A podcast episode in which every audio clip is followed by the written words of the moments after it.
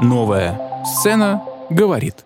Всем привет, друзья! Это «Новая сцена», наш подкаст «Новая сцена говорит». Меня зовут Александр Малич, я генеральный продюсер «Новой сцены», и мы, как вы помните, некоторое время назад запустили серию подкастов с теми, кто э, работает на новой сцене, с теми, кто э, ставит здесь спектакли, играет концерты, выступает, танцует.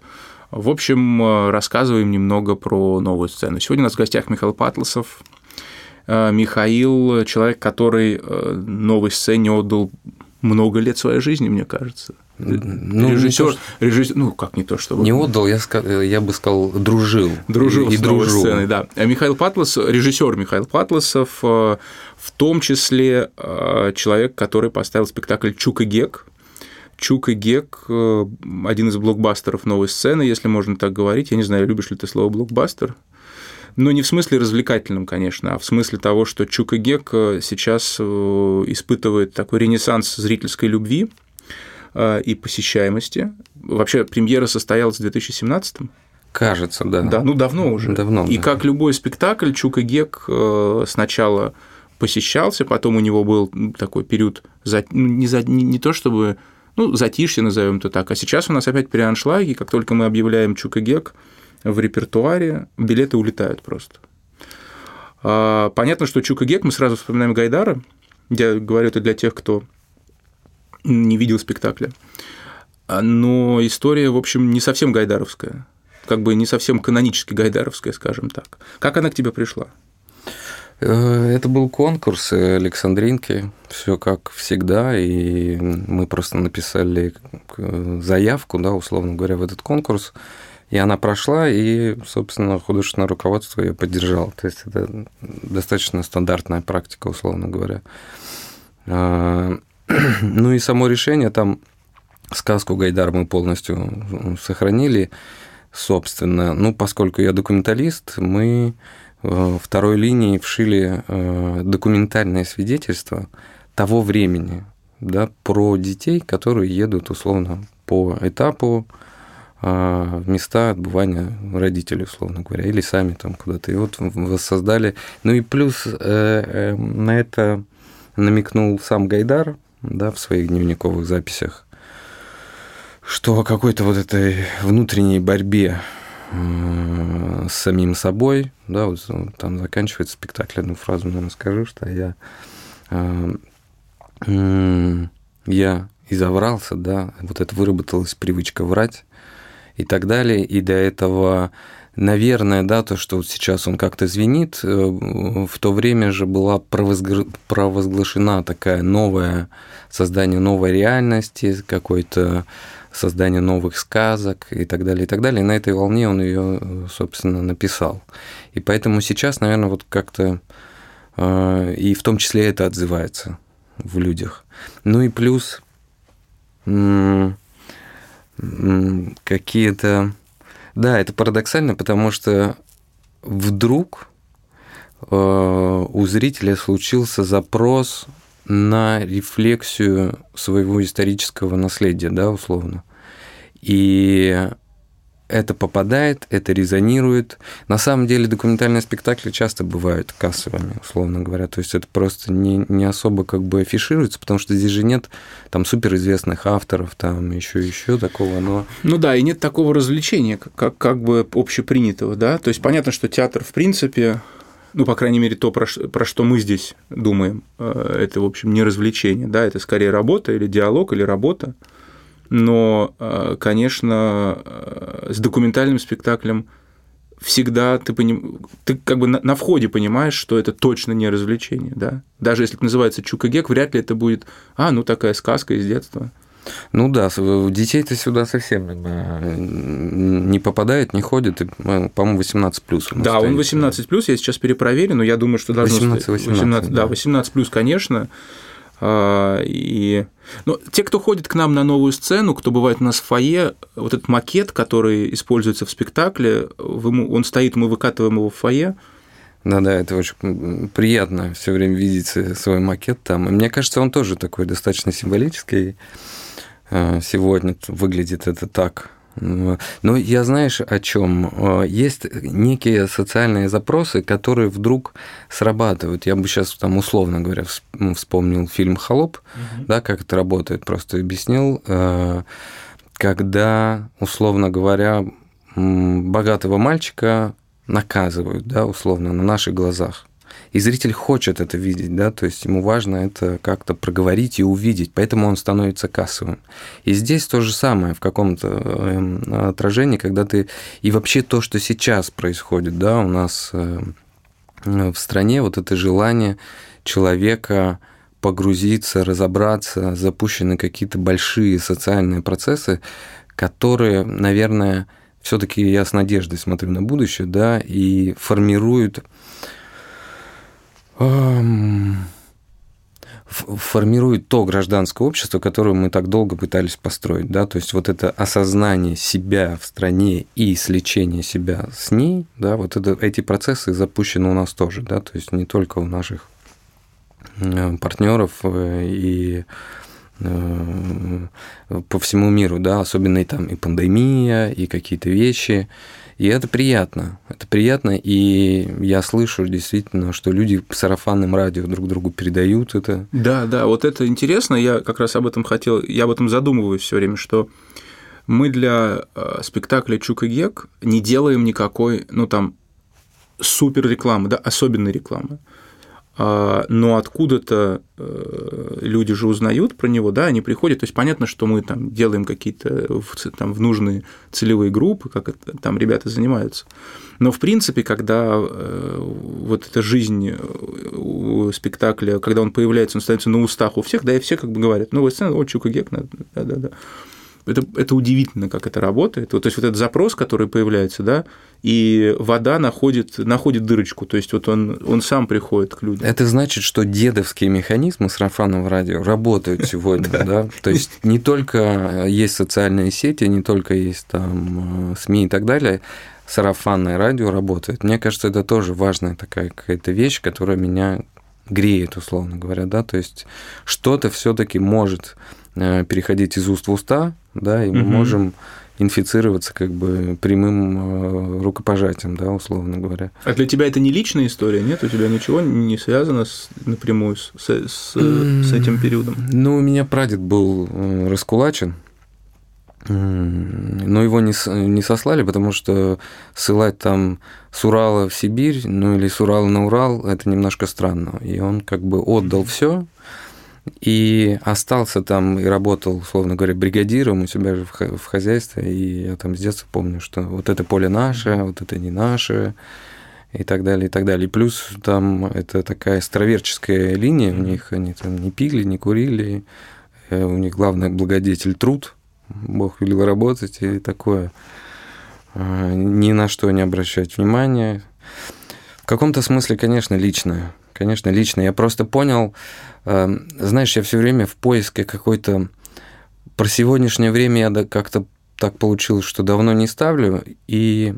Ну, потому что документальный театр, когда ты понимаешь вот прямо сегодняшние, сиюминутные какие-то вещи, это для всех выглядит слишком да, то есть вот нет какой-то оптики отчуж... ну, вот от э, отчуждения, или и это очень слишком резонансно. И да, там, и, и так как далее, будто конъюнктурно да, и да, с одной да. стороны, и с другой. Да, тут ты либо с теми, либо с этими, а этого не хочется. А когда ты на примере там недавнего прошлого э, что-то разбираешь, то человеку легче в, в этом, как бы условно говоря, разобраться. И я все время вот в поиске этих точек, как мне кажется, ключевых, там, 37-й год, мне казалось, что произошел какой-то вот этот отрицательный отбор, потом я, я понял, что, наверное, где-то еще есть. Я стал смотреть там убийство Николая II, расстрел, условно говоря. Потом я понял, что нет, нет, это что-то было еще раньше.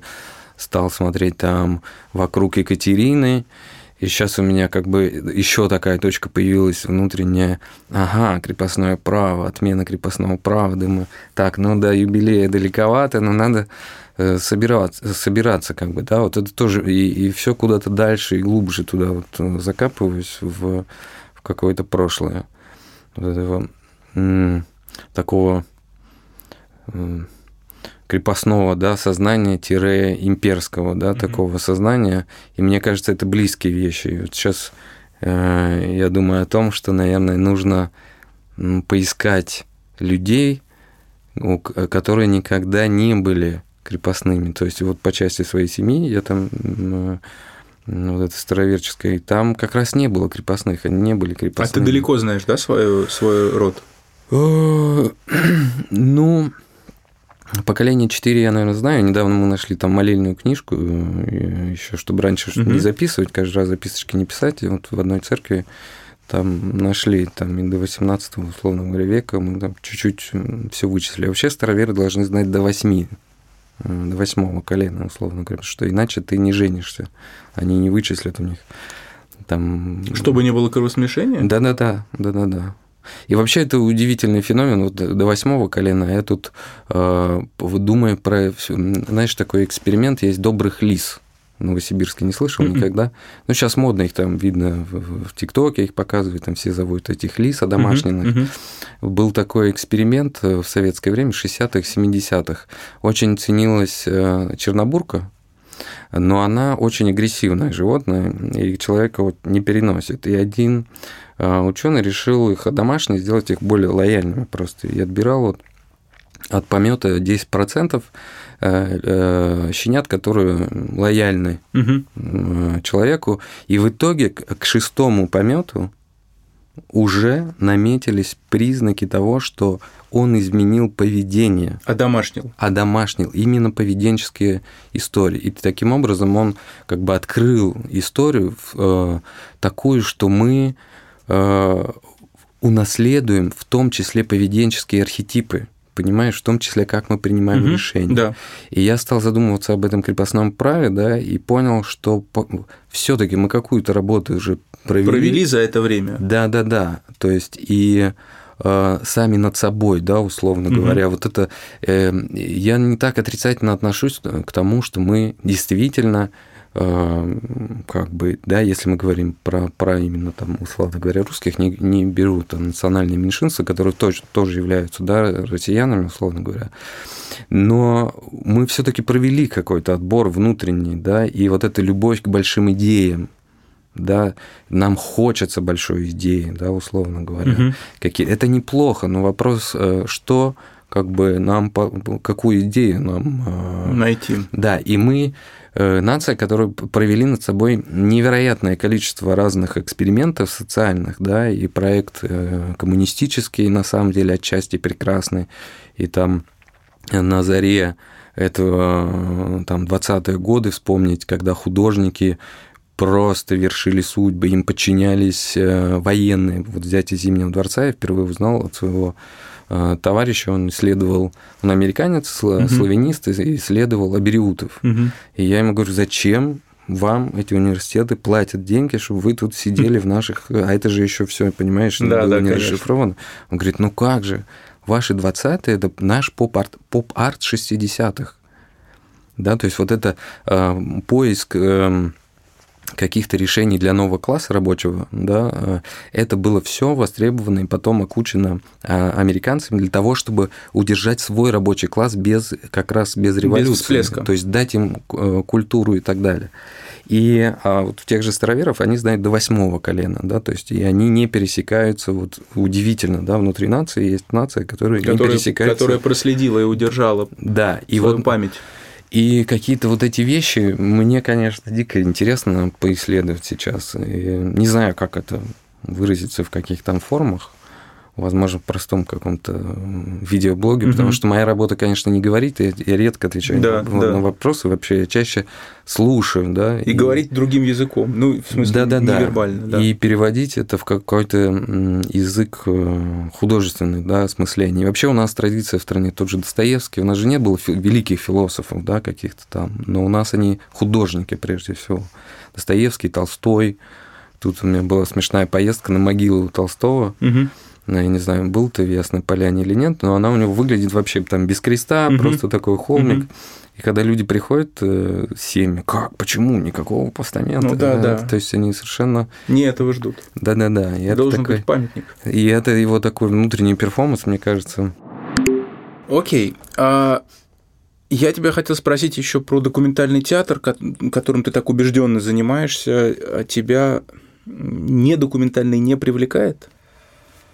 Ну, он кажется тебе искусственным или, или, или что? Ну, ты знаешь, в, в какой-то момент я понял, что жизнь настолько интереснее пишет, угу. настолько уникальнее, неповторимее, просто вау, типа такой эффект, что я, ну, как-то чувствую вымысел и сразу там, знаешь, ну, у меня просто начинается какая-то, ну, не, не аллергия, но даже Чукигек, это же наполовину да, документальный. Да. Мне, если я и беру Э, художественный, то это для меня все равно часть документа, да, это же человек, там, Гайдар написал, а, когда там его жену, условно говоря, э, взяли на Лубянке там и так далее, и так далее. То есть, и вот эти документы для меня тоже, почему он это написал, да, тогда для меня это становится документом, и мне становится почему-то легче.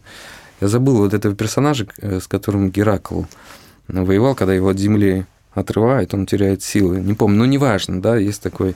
Вот меня, если оторвать э, документы, я тоже не понимаю, как бы.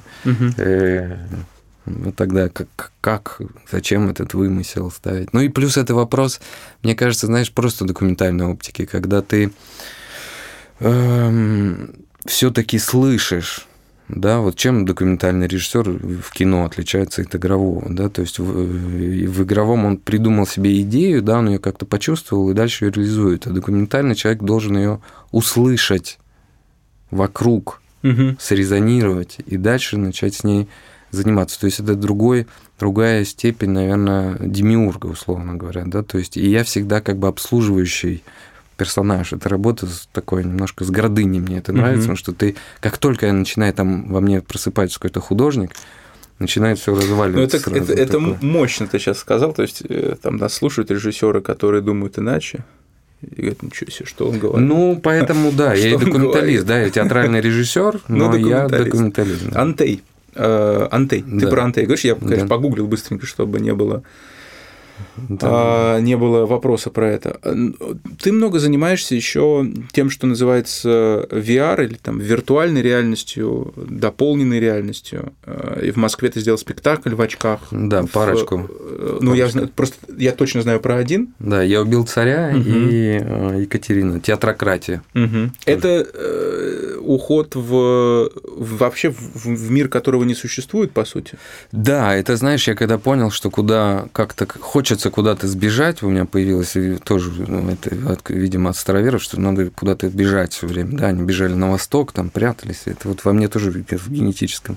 И я понял, что я не могу, то есть в этой вот в этом мире и я думал, что есть какая-то вертикаль, там, знаешь, куда-то, угу. и понял, что есть отличный способ, куда можно погрузиться и раскрыться, это как раз э, виртуальная реальность, дополненная реальность, и, в общем, наверное, последние пару-тройку лет, в общем-то, вот э, прям физических спектаклей я не выпускаю. Да, то есть мне хочется там поработать с Александринкой э, и так далее, но, но в целом меня все устраивает. Да, это не размеченная территория абсолютно. Другой вопрос, что назвать ли это вот до конца театром, я не знаю. Да, но театр это же такой отец, угу. да, отец кинематографа, да, и тот же Эйзенштейн здесь был художником и придумал монтаж аттракционов, собственно, благодаря театру, и, возможно, благодаря Александринке.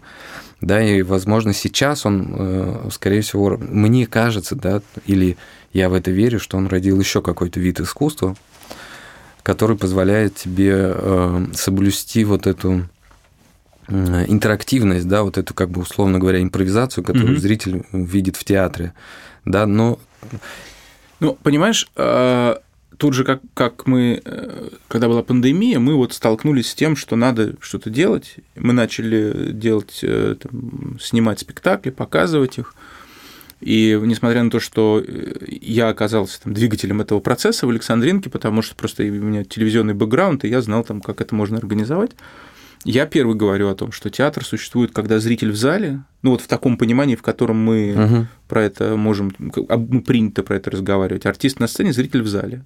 И происходит между ними обмен как, там, энергией, не знаю, эмоциями, впечатлениями, по-разному, там, чувствами, все по-разному это называют.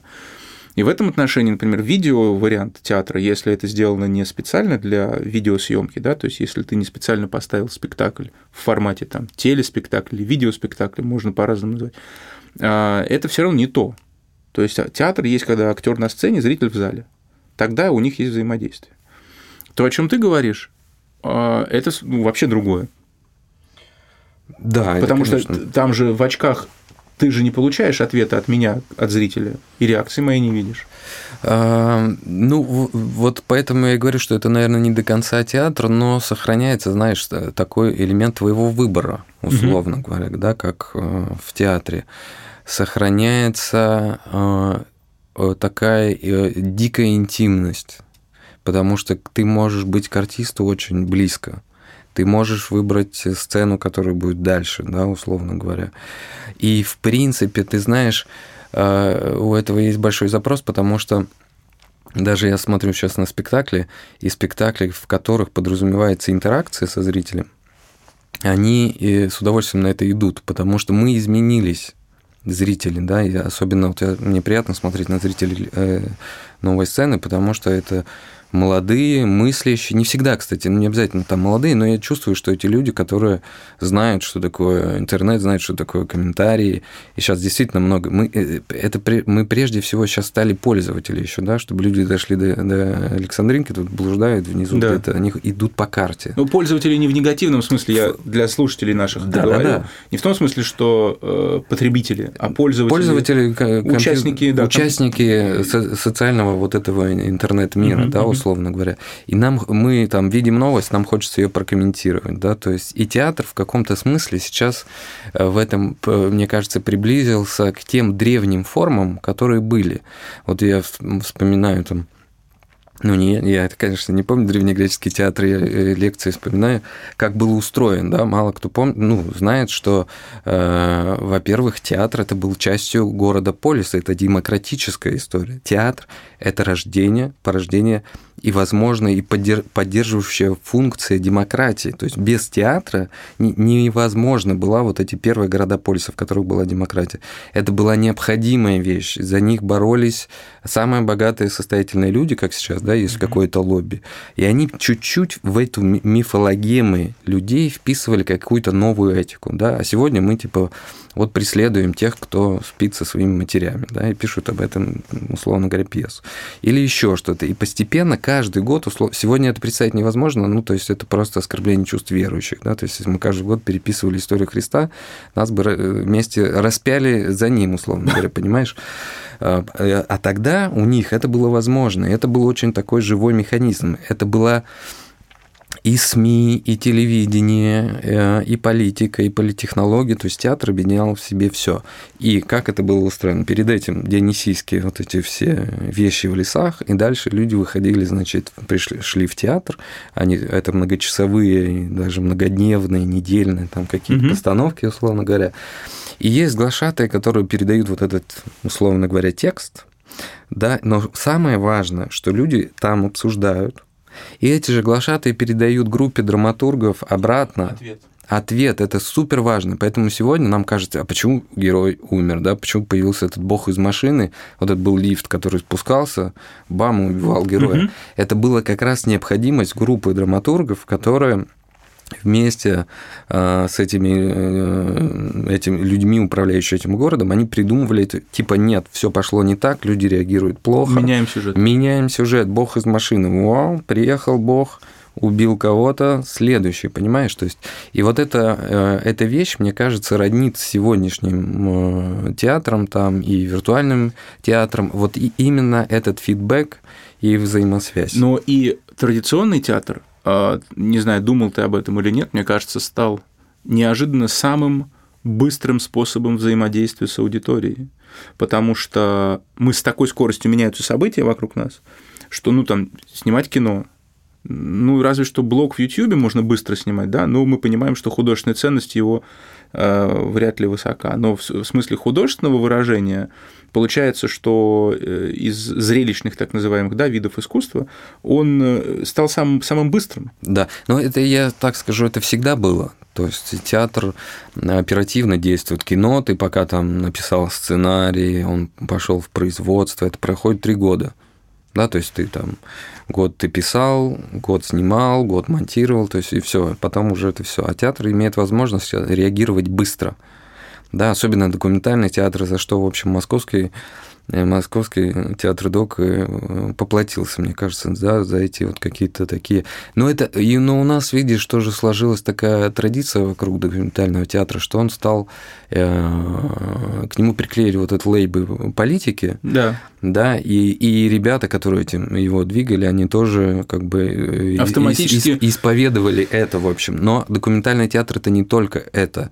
Это прежде всего работа с внутренней какой-то этикой, да, это не обязательно политика, это какие-то действительно э, резонирующие вопросы, да, как Чуки Гек попал сейчас вот в какую-то, снова попал в эту историю, что, конечно, приятно, да, то есть я не хочу выдавать всех там секретов, да, да, да. почему, пусть люди придут и еще раз посмотрят, да, условно говоря, эту историю. Да, но это разговор, документальный театр, это, это про рефлексию. Да, безусловно. Это, это про, про рефлексию, про, про, про то, как найти ответ на вопрос, который тебя мучает, и ты, не, и ты его ищешь в том числе и здесь. Да, да, да. Ну, классно, что у, у людей э, появились эти вопросы. Вот это мне не то, что там полный зал, это, конечно, классно, а то, что у общества эти вопросы вдруг начали формироваться, они начали сами искать ответы. Вот это самое главное. И я как-то, опять же, да, с надеждой смотрю на будущее, потому что мне кажется, там меня спрашивают, ты уехал, не уехал, uh-huh, что-то. Uh-huh. Я говорю, ну как, я документалист, самое интересное сейчас для меня начинается, не то, что я там куда-то э, бегу на какие-то линии там разграничений и так далее. Мне, мне интересно и здесь. То есть это невероятный процесс. И такого исторического шанса, как сейчас, я думаю, э, не будет еще лет 70 то есть тут у меня такое ощущение. Интересно, что ты даешь 70 именно. Ну, это просто исторические наши циклы, да, такие, которые либо мы в них входим, либо мы что-то ну, меняем. И я, опять же, когда там э, на могиле Толстого, я э, решил, я такой профессиональный турист, приехал с палаткой, и напротив этой, значит, Ясной Поляны могилы стал с палаткой. Ты никого там не, не был, не оскорбил чувство? Нет, я за территорией как бы самой этого, значит, памятника, но вот я, я там просто это, натянул гамак между березок, читал, и меня поразило, знаешь, что, что оказывается, главный последователь Толстого – это Махатма Ганди. Махатма, а вот так даже? Да, у них была, оказывается, переписка, okay. и то, что формулировал Толстой, это непротив... непротивление злу насилием, mm-hmm. да, Махатма это развивает mm-hmm. у себя, и, собственно, та Индия, которая сегодня есть, да, мы понимаем, что это все толстовские какие-то дела. Э, и меня, например, вот это очень сильно впечатлило, я стал в это погружаться. Это тоже отдельная, конечно, тема, э, как это моя слепая зона была, почему, собственно, я жил и жил и думаю, ну, все таки отлучили Толстого. Ну, как-то странно, такой дядька бородатый, вроде бы, там все все э, явно заморачивается, а тут бах, вот что-то отлучили. И прочитал его, собственно, угу. вот эту книжку. Ничего там такого страшного нет. Да, но вот эти вот какие-то вещи, непротивление злу насилием, то есть самое страшное, что, наверное, сейчас такое не хотелось бы никакого насилия, да, и вот эти ответы у наших прекрасных классиков есть, да, и тот же Ганди прекрасно это ввел как бы в общественный оборот, то есть вот, и мне кажется, сегодня есть какие-то такие художественные, да, там вещи отчасти, угу. рожденные художниками, и Толстому я почему-то вот доверяю, потому что он такой человек, который, наверное, заморачивался, да, то есть я почитал, как он это делал, и у меня есть такое внутреннее какое-то доверие к нему. Ну да, хотя Ганди э, там тоже есть, тоже так нельзя сказать, что вся его политическая и вся его жизнь была ну, против... то есть, как бы там же все про ненасильственный разговор шел. Да, да, да. Но не всегда так получалось. Не всегда и сейчас, и так далее, и так далее. Но он э, умудрился э, создать этот феномен, да, вот это его великое переодевание, условно говоря, угу. да, и у Толстого тоже да, такое да, было, да. да, то есть вот это вот некая театральная образность. Он внес, он же молился там да. с народом, он для чего это делал? Он как раз как вот по древнегреческому театру в мифологему да, индийского народа, то необразованного там и так далее, вносил как раз этику толстовскую, понимаешь? То есть вот это, это, это мне кажется, важно. Толстовская этика, хотелось бы, чтобы она нам стала ближе, я бы так сказал. Да, но это вот к вопросу, э, мне тоже было интересно, вот, да, э, э, я стал немножко погружаться, что он там делал граф, вроде бы пытался отпустить своих крестьян, да, да. боролся. Надо ли им это было? Вот еще во второй вопрос. Надо ли было это им? Да, э, ну ты знаешь, э, э, надо или не надо, но все-таки мы, мы все вместе, художники, это такие э, мы все-таки как, э, знаешь, вот я ощущаю себя таким жертвоприношение сперматозоида, который, которого главная работа бежать. Да, то есть мы на этом, кто из нас добежит, кто да, из нас и, выстрелит. Что из этого получится? Э, это уже второй вопрос. Наша, как могучий э, один из отцов тоже основателей, да, там новой сцены. Да-да-да. То есть э, он, он говорит, что главная генерация да, вот этих новых идей, новых мыслей там и так далее. Вот наша работа, условно говоря. Я хотел тебя спросить напоследок еще про все-таки историю с э, виртуальным театром. А тебе кажется, по твоему опыту, зритель э, готов к тому, чтобы так участвовать в театральном процессе, чтобы в очках смотреть?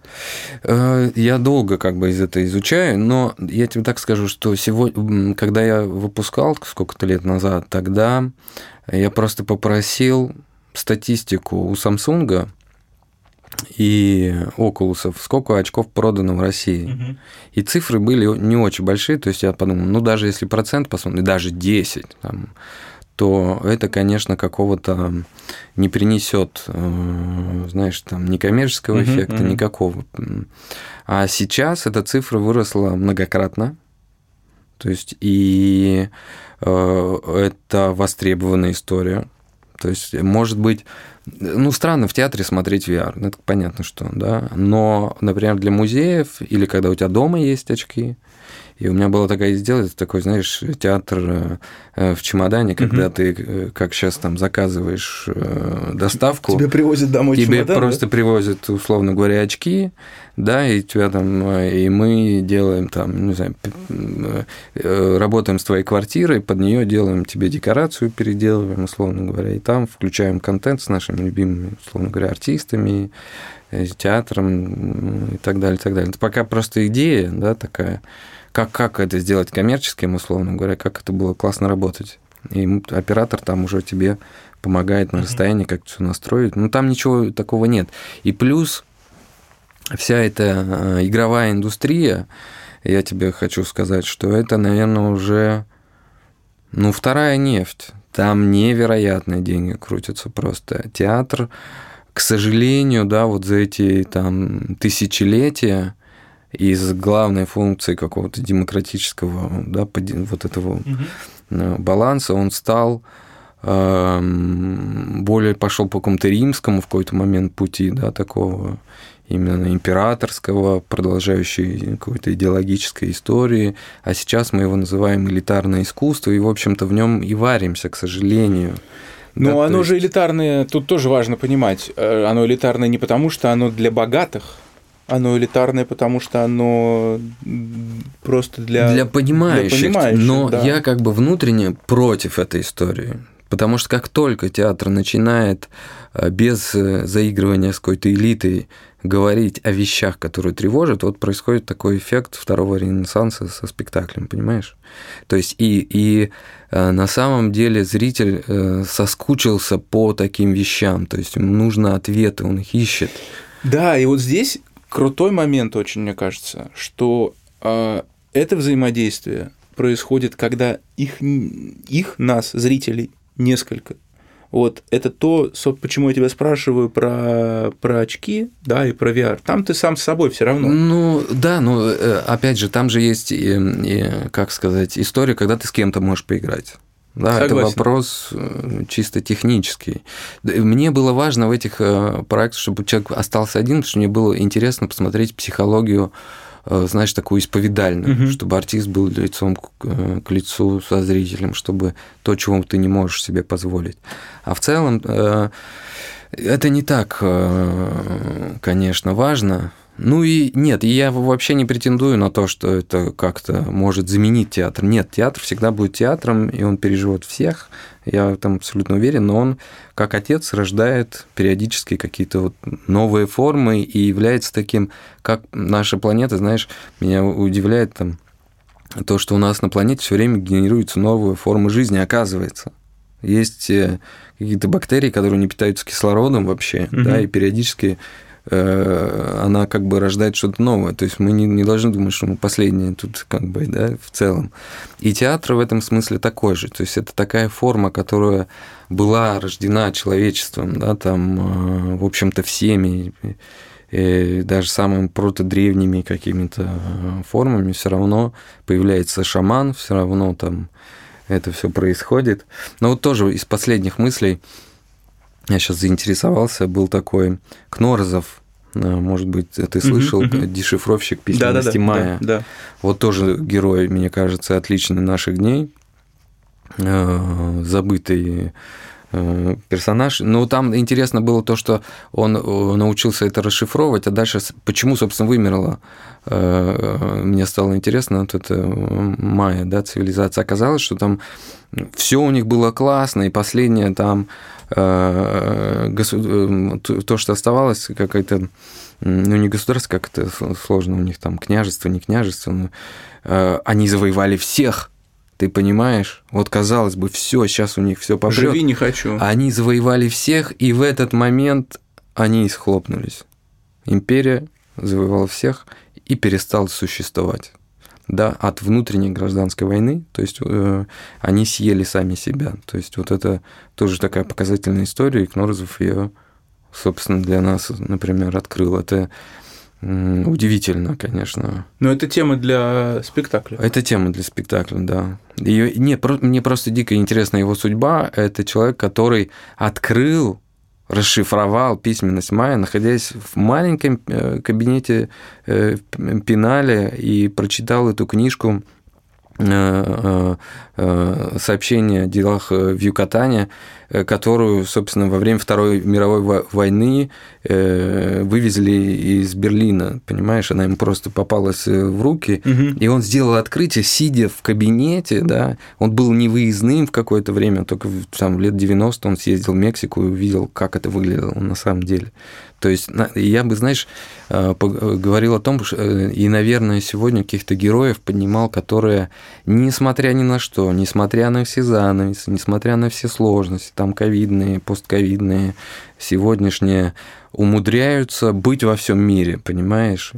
И э, чувствовать вот эту взаимосвязь. И вот Кнорозов, мне кажется, такой герой сегодня, который о котором нужно как пример его приводить. Ну, по крайней мере, можно прочитать и посмотреть, потому что есть, э, есть что. Сейчас можно посмотреть и прочитать. Нам надо заканчивать, к сожалению. А, спасибо большое, Миш, за этот разговор. Да, не за что. Классно, что ты оказался в Петербурге. Э, не так часто Михаил бывает на новой сцене, но вот мы встречаемся после очередной серии показов э, Чука и Гека у нас. Михаил Патласов в подкасте «Новая сцена говорит», э, режиссер спектакля «Чук и Гек». Приходите на новую сцену, э, и будет классно, если вы оставите отзывы под нашим разговором. Нам будет интересно почитать. Спасибо большое, Михаил. Да, вам спасибо. Надеюсь, увидите в зале. До свидания, друзья. Счастливо. Новая сцена говорит.